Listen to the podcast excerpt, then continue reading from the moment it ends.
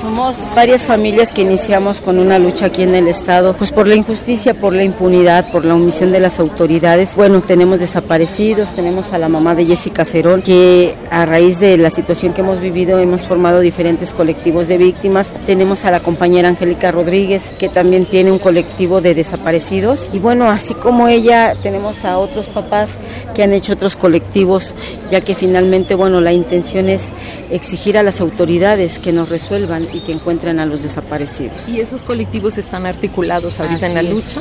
Sí.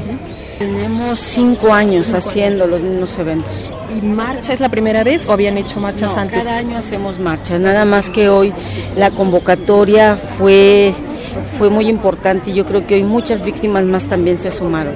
Eso es lo que fue relevante el día de hoy, ya que muchas familias se unieron a esta, a esta marcha, a esta protesta. Sí, porque en todo el país se está viendo marchas el día de hoy. ¿Les enviaría usted algún mensaje a las otras madres que están luchando en el resto de México, que están marchando ahorita en otras ciudades? Bueno, pues el mensaje es que está, somos uno mismo, estamos unidas en un mismo dolor y que seguiremos luchando todas hombro con hombro. Entonces, encontrar a los desaparecidos y justicia para los que ya no están aquí.